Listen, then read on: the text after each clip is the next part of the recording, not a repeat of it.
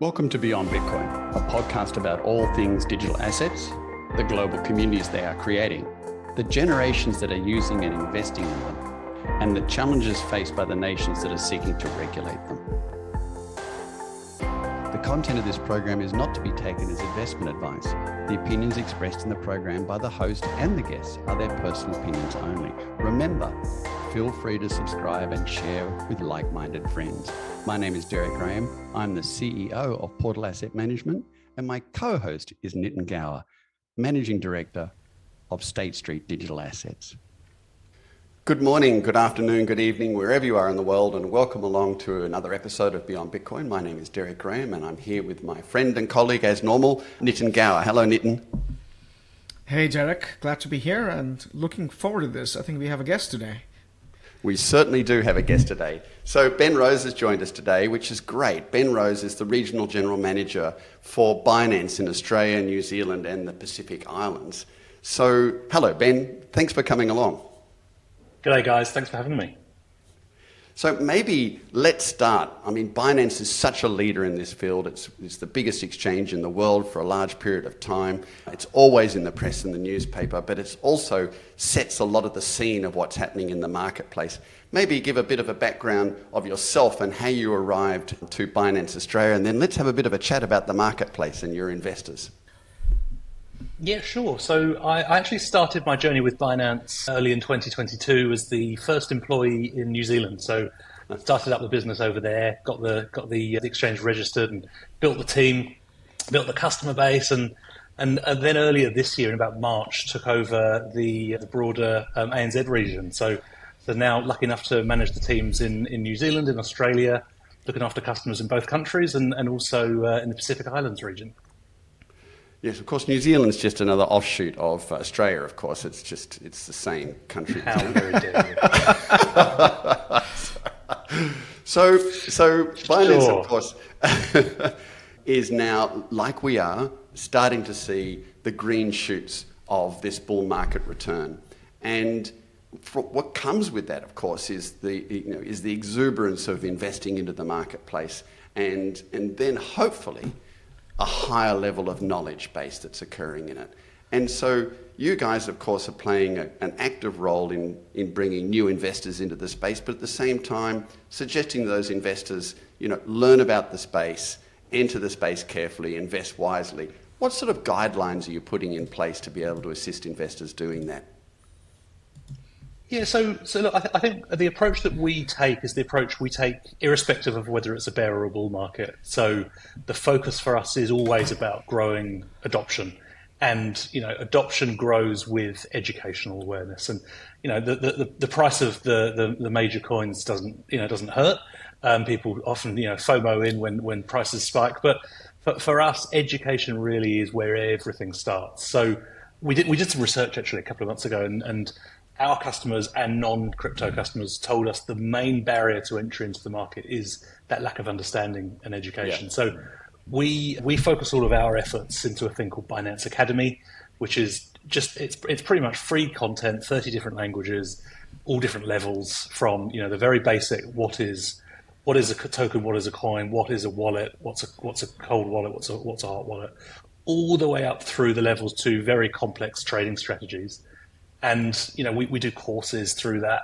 Because the one of the challenges as, as you know is there's no lack of information out there. It's just a question of knowing where to go and what the you know what the, what the objective good educational content is. So we've we've sort of set that up as a separate part of our business not linked to selling trading specials or anything like that. It's really just about education. So that's all there online. And then we, we, we get out there and we work with universities and you know, we, we were in, in WA recently, in Sydney. We're going to the Gold Coast soon, and Melbourne. So we, you know, we get out there and speak to students and others at universities, purely educating them on what this stuff is, how it works, why some people find it helpful, what what are the things to watch out for, and a lot of that is how to manage risk in the space too. You know, it's it's new for everybody, and with anything new, there there are opportunities, but of course there are risks. So that's you know a large part of that is educating people on how to safely engage in the space before they come in, but also once they're in, once they're on our platform, we we you know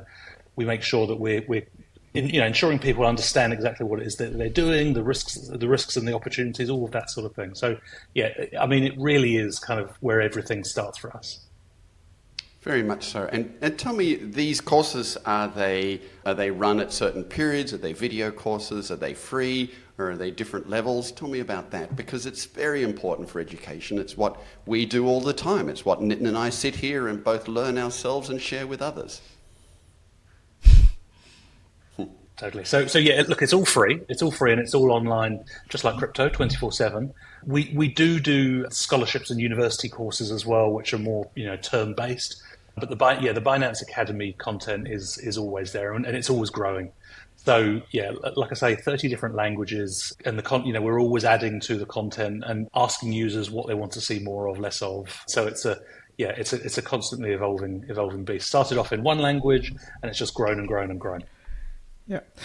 So one thing on this, Ben, is you know as you're educating your consumer base, which you know is growing on a daily basis, as as we all know, how does Binance Australia and you know the region, eh, you know, how do you foster user engagement, community building amongst its its consumers and customers, and are any of these initiatives in place that gather user feedback and act upon it? In the sense that there's this whole cyclical element. There's the the industry itself is very ephemeral things change on an hourly basis. How do you deal with that and keep up with not just education but also user engagement, if if that makes sense? Yeah, absolutely. So we've got a lot of users across the region, about a million in Australia, uh, about 300,000 in, in New Zealand. And so obviously online is one of the major ways we, we communicate with them, whether it's through our customer service team or, or social media. And we're very active on all of the different social media channels with, with kind of fostering that, that sense of community and getting feedback from them both ways. Um, but we, we do a lot of in person events too. So we have a schedule of user meetups all around the country. They're always happening where we'll we'll talk about you know key themes, I suppose, in Binance but also in uh, crypto more broadly. We'll get we, we, use those as a key source of feedback too, and then so we, we feed all of that um, feedback that comes in locally through to our global team. And if you if you have a look on X and you look up the hashtag Binance Build, you'll see that every single week there's a new feature or enhancement released on the Binance platform, and that's all based off uh, user feedback. So it's a you know user feedback and user experience is a really you know live ongoing conversation for us because that's our that's our business right is is making sure that our users are getting what they want and they're engaged and so, yeah, that's that's probably the output that you'll see of that. But yeah, what's the social size media, of Binance? Give us some metrics of the, it on a global key, basis. Ben, can you give us some metrics on the size of Binance worldwide? Maybe the number of customers, its turnover, its capitalization, something to give us an understanding, and also where it sits amongst the other major exchanges of the world. Yeah, no worries. So, so we've got about 150 million users around the world, and in terms of market share, we're we're depending on the month, we're anywhere between 40 and 50% of overall trading volume. Wow. So we're, we're, we're definitely the biggest by, by trading volume. And, you know, which, which is great and it's a big number. But having said that, we're at such an early stage of the industry that, you know, that's a, that's a large market share of quite a small, small pie. And so our focus is, is really on growing that pie, growing adoption. So, you know, if you think about Australia, where there was a survey the ASX did recently, which said about a third of Australians have or have had some form of crypto. Well, that's two thirds that don't, and, and, and, you know the numbers are similar around the world. So there's a huge upside as we, you know, and we're starting to see some of that institutional interest coming in around the world, and we'll, you know we'll, we'll go from that market cap of one trillion to goodness knows how much. We we, we want to see that that overall pie, the overall market growing, and and of course we'd like to you know maintain uh, the leading share within it too. Yeah. And so, so, Ben, can you, you know, expanding on that uh, in terms of markets and in terms of partnerships and collaborations, is Binance Australia actively seeking partnerships with the local financial institutions, uh, blockchain startup companies, for instance, or any of the existing traditional finance market participants to strengthen its position? As we've seen around the world, that the Coinbase of the world are going after institutional investors, or many of mm. your exchanges and competitors are heading in that direction. Love to get your perspective. And also, can you share any plans to introduce new products or features tailored in local markets, which again, I've always found that finance is very contextual in nature, both in terms of regulatory elements, but also in terms of the the thesis and the sentiments of the local community. Love to get your perspective on that, Ben, as you see it. Yeah, absolutely. So, so look, in, in terms of partnerships, so the traditional financial industry, absolutely, we, we look to engage with them. So we and we do that as part of Blockchain Australia with the with the fantastic team there, but we also do that independently. And so, you know, we're we're talking to most of the major banks about accessing fiat on ramp and off ramp for our users, right. which we, we currently don't have. And that, you know, those are discussions that lots of lots of exchanges are having with with them too. And I think you know, part of that discussion is the sort of evolving regulatory landscape in Australia. So, you know, we're, we're, we're part of discussions with, with the banks, yeah. with the industry bodies. So that's a, you know, that's a sort of evolving, evolving discussion. In terms of local fintechs, we, we, we do, we invest in quite a lot of blockchain startups globally. We've got a venture capital arm called Binance Labs, which yeah. I believe is the world's biggest blockchain investor by, by market cap. We've got about 7 billion US dollars and funds under investment at the moment. So we're always having conversations with businesses around the world, including some currently in Australia about about investment, about partnerships, and so yeah, I, I, I can't make any announcements specifically now because those are still in discussion, but there certainly certainly will be some around the world, and certainly will be some in Australia coming soon. Yeah. And so, and you know, one follow on that, right? How do you, how do you, and how does Binance Australia and, and Oceania view collaboration as a means to address regulatory challenges and enhance its offerings because eh, at you know at many level and this is a global sort of landscape around regulatory and compliance sort of frameworks where they are trying when i say they i mean the the entire you know college of regulators around the world are trying to mm-hmm. apply the same rules of engagement for crypto as they have done for traditional finance. But of course it's a different asset class which has different sort of uh, you know rules of engagement different technology love to get your perspective is some of the collaboration that you talk about besides the on ramp off ramp which i think is necessary for the broader participation.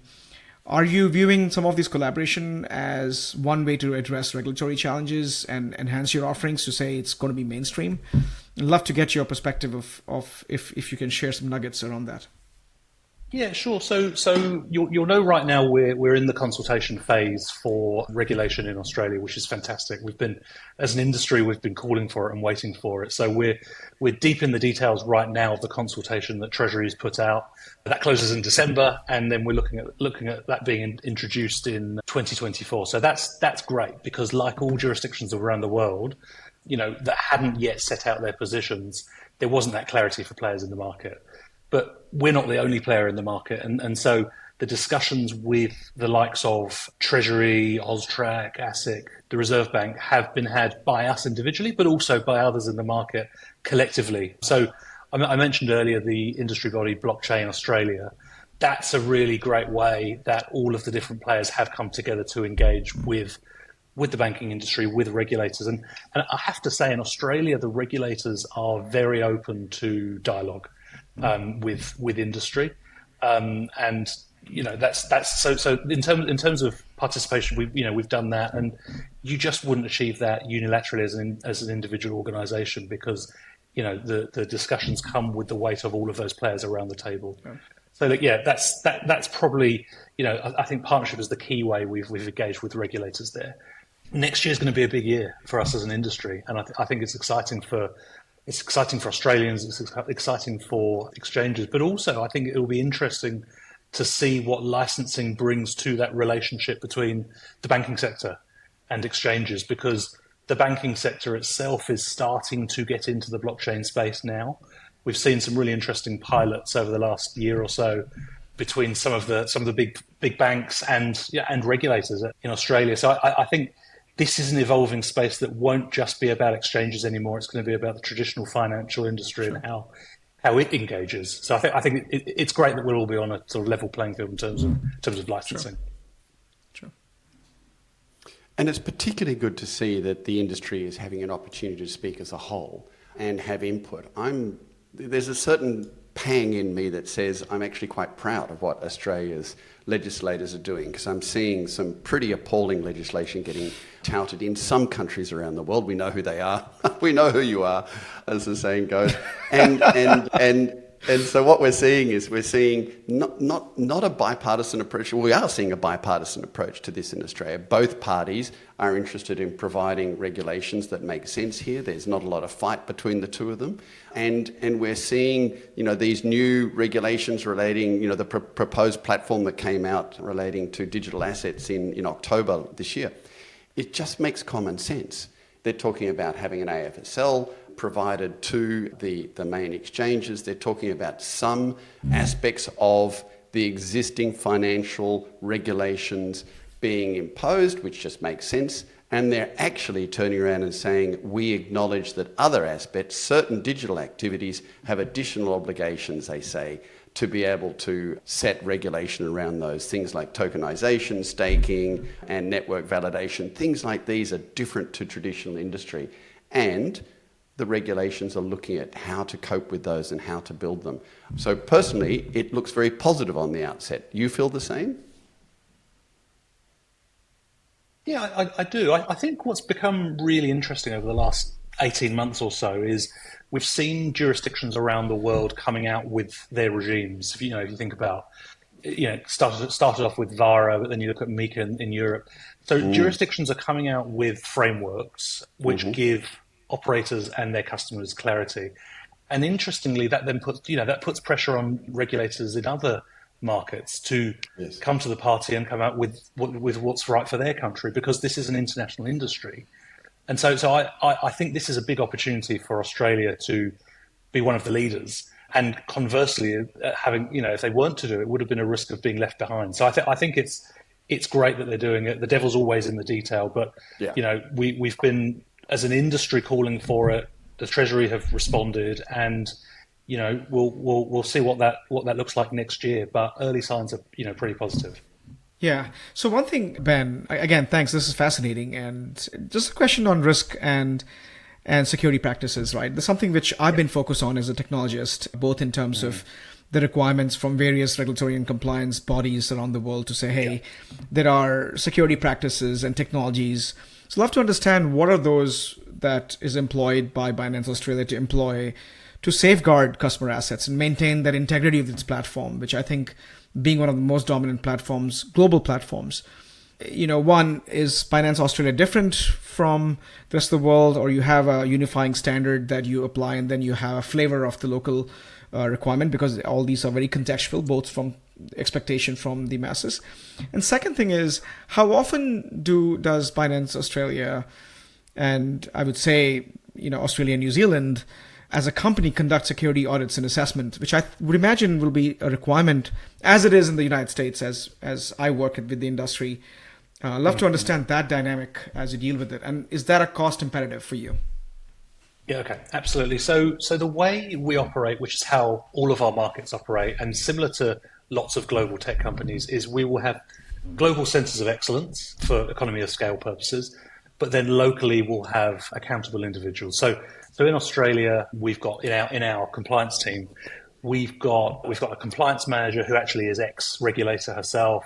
We've got a money laundering uh, reporting officer who is actually ex banking, and over, over, the top of those, we've got a, a regional director who is also ex banking. So they're supported by a number of others locally their job, and uh, uh, we've also got a local a local regulatory lawyer. So their job is to take what our global teams do and make sure that we add on top of that any specific local requirements, so that we're compliant to, you know, requirements from the likes of Austrac, um, for example. So we we start off whenever we establish a local business, we start off with the local regulations and what's required. Then we look at what's available from our global business and see where the gaps might be that we need to add on to locally. So those you know specific requirements around might be proof of address might be required under AML laws in one country but not another or you know whatever that might be. So so that's how we do that. We have we have regular audits internal and external across all different aspects of, of what we do. We share those with regulators as you know as, as most financial service organizations do. And the the local compliance team are the accountable people for that. So while we might have colleagues in another country executing some controls, the oversight of those controls all sits with the local team who are accountable to the local regulator. So that's that's pretty much how it works. And we have the same structure in New Zealand as well, where the laws are similar but slightly different.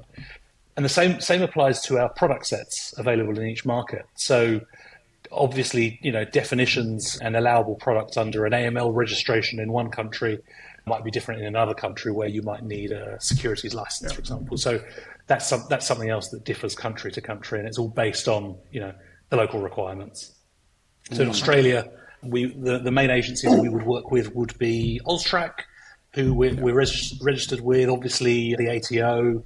We work closely with the AFP, and you know, we're as, as everyone does, we report suspicious transactions and those yeah. sorts of things. But we actually do some quite cool stuff where we bring our law enforcement team over from overseas, and we've held workshops in person with the AFP and the ATO, helping them understand and upskill in terms of tracing and tracking transactions in their in their sort of law enforcement divisions. So yeah, we work pretty closely, pretty closely with those guys. Well, it certainly shows you as a solid citizen here. And, and people look at the Binance exchange and the Binance capabilities as being something very impressive. I mean, really, your application, the, the, the services that you provide are you know, exceptionally impressive. They really are sort of large industry standard best of practice. But I'm really surprised about how you as an organization are challenged with on ramps and on ramps, with off ramps, with banking. It, it seems to me that, that particularly Binance, which is large and capable, you know, shouldn't be challenged with on ramps and off ramps with banking. What do you think's happening there, Ben? I, th- I, think there's a, I think there's a couple of things. I think I think we've probably evolved and matured as an organisation locally.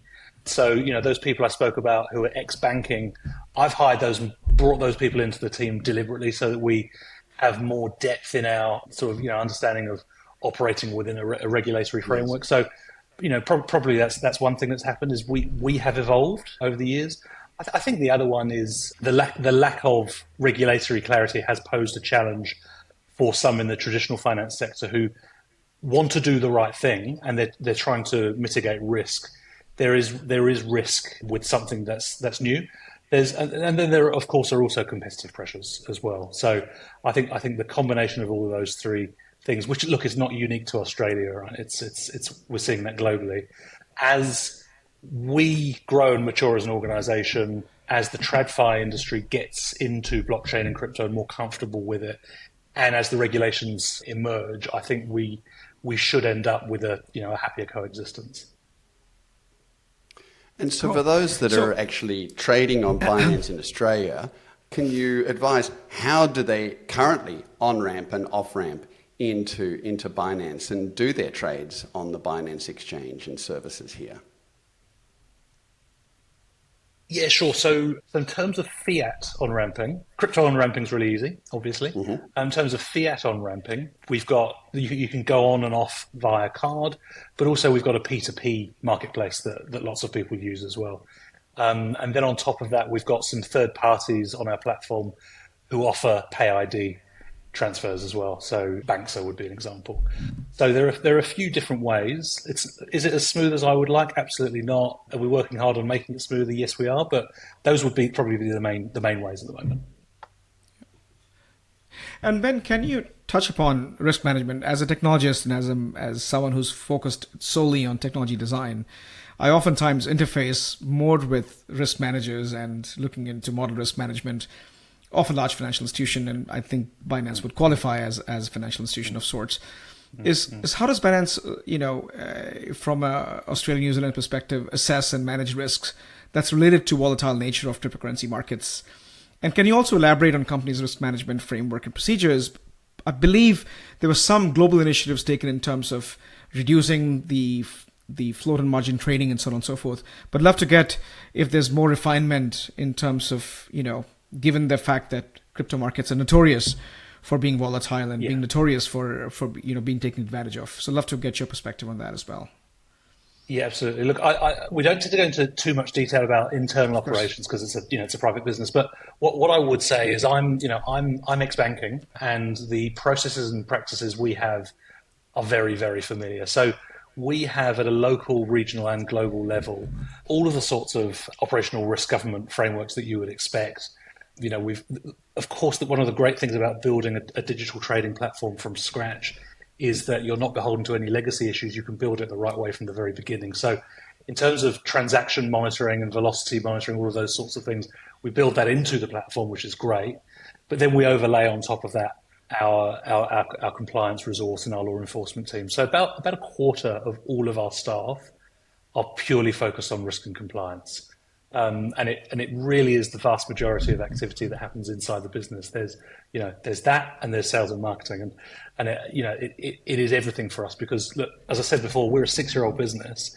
We've grown to this scale yeah. because people trust us with their assets and trust us to do the right thing. And so you know that that's that's it's key to us. It's really key. And I, I think one of the one of the you know the, the very first things we did was set up the SAFU fund as a as a you know as an insurance fund but you know that's one of the more visible things we've done. Day to day, we are consistently looking at all of our activities, looking at all of our customers, look at all the transactions, and monitoring those to make sure that we are, you know, as much as we can mitigating risk. Probably as, as detailed as I can be. I'm afraid. No, I think it's very helpful, and I, I actually, it's admirable, Ben, that if you're dedicating one fourth of your staff uh, in terms of doing the risk management, I think that's commendable because I think that only protects uh, the end consumer, right, and and Binance yeah. as a as a as a company. So I, I appreciate the response for sure. Mm. Uh, Deryck, over to you. And so, also, Binance, you're talking about investing in the future, and you have. You're one of the largest investors. You're saying the largest investor in this space. What sort of future products are you focusing on now, and what do you see might evolve with the likes of Web 3.0 rationale of thinking and rationale of operations? And are you leaning into Web 3.0 as a primary um, area for you? Yeah, look, look, absolutely. So, so today the main part of our business is a crypto trading platforms. Obviously, obviously a centralized exchange, but we treat our business as an ecosystem, and so we also have we, we have got a whole range of investments into decentralized technologies as well. We run, you know, Trust Wallet as an example. There are lots of parts of our business, and and the way that we approach investment is we place strategic bets. So while we know that today a centralized exchange is where people feel comfortable because you know it's an easy way to get into crypto because it has a username and a password we also see that you know as people get more comfortable, they might choose to start to self custody a portion of their their crypto as well. So we take a real portfolio approach. So if you look across the Binance Labs investments, they're really quite varied, and we we also do a lot of work in terms of in terms of charity and education. So it's very very spread. So as I say, today the major part of our business is a cryptocurrency exchange. It probably won't be in the future, but you know, frankly, we, we don't know where that might be. We get we get led there by by our users. So when we you know set up a crypto only exchange six years ago, we had no idea that it would end up being kind of where it is today. And, mm-hmm. I, and I think anybody who says that they can predict where Web three is going is probably wrong. I think that, yeah. we're, we're lucky enough to be able to you know place lots of bets and keep an eye on you know kind of where where sentiment's going.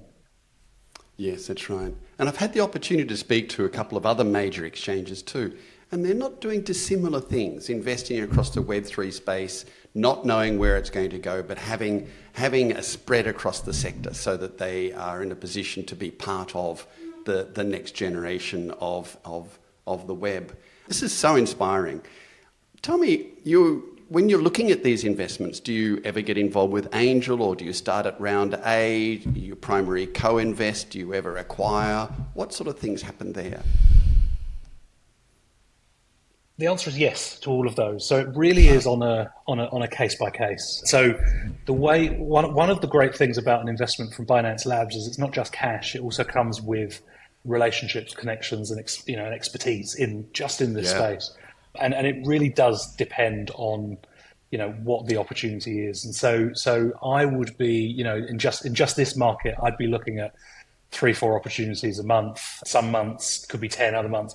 And it and it really does differ. Some are looking for um, minority investment majority. Some are looking for complete buyouts. It re- yeah it really really does does differ.